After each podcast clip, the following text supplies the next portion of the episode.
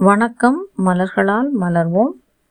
நம்மால் எந்த கட்டுக்குள்ளும் கொண்டு வர முடியாத கோபம் வலி சூழ்நிலைகள் சவால்களை சந்திக்க செரிப்ளம் எடுத்துக்கொள்ளுங்கள் நன்றிகள் டாக்டர் ஃபாட்டிமா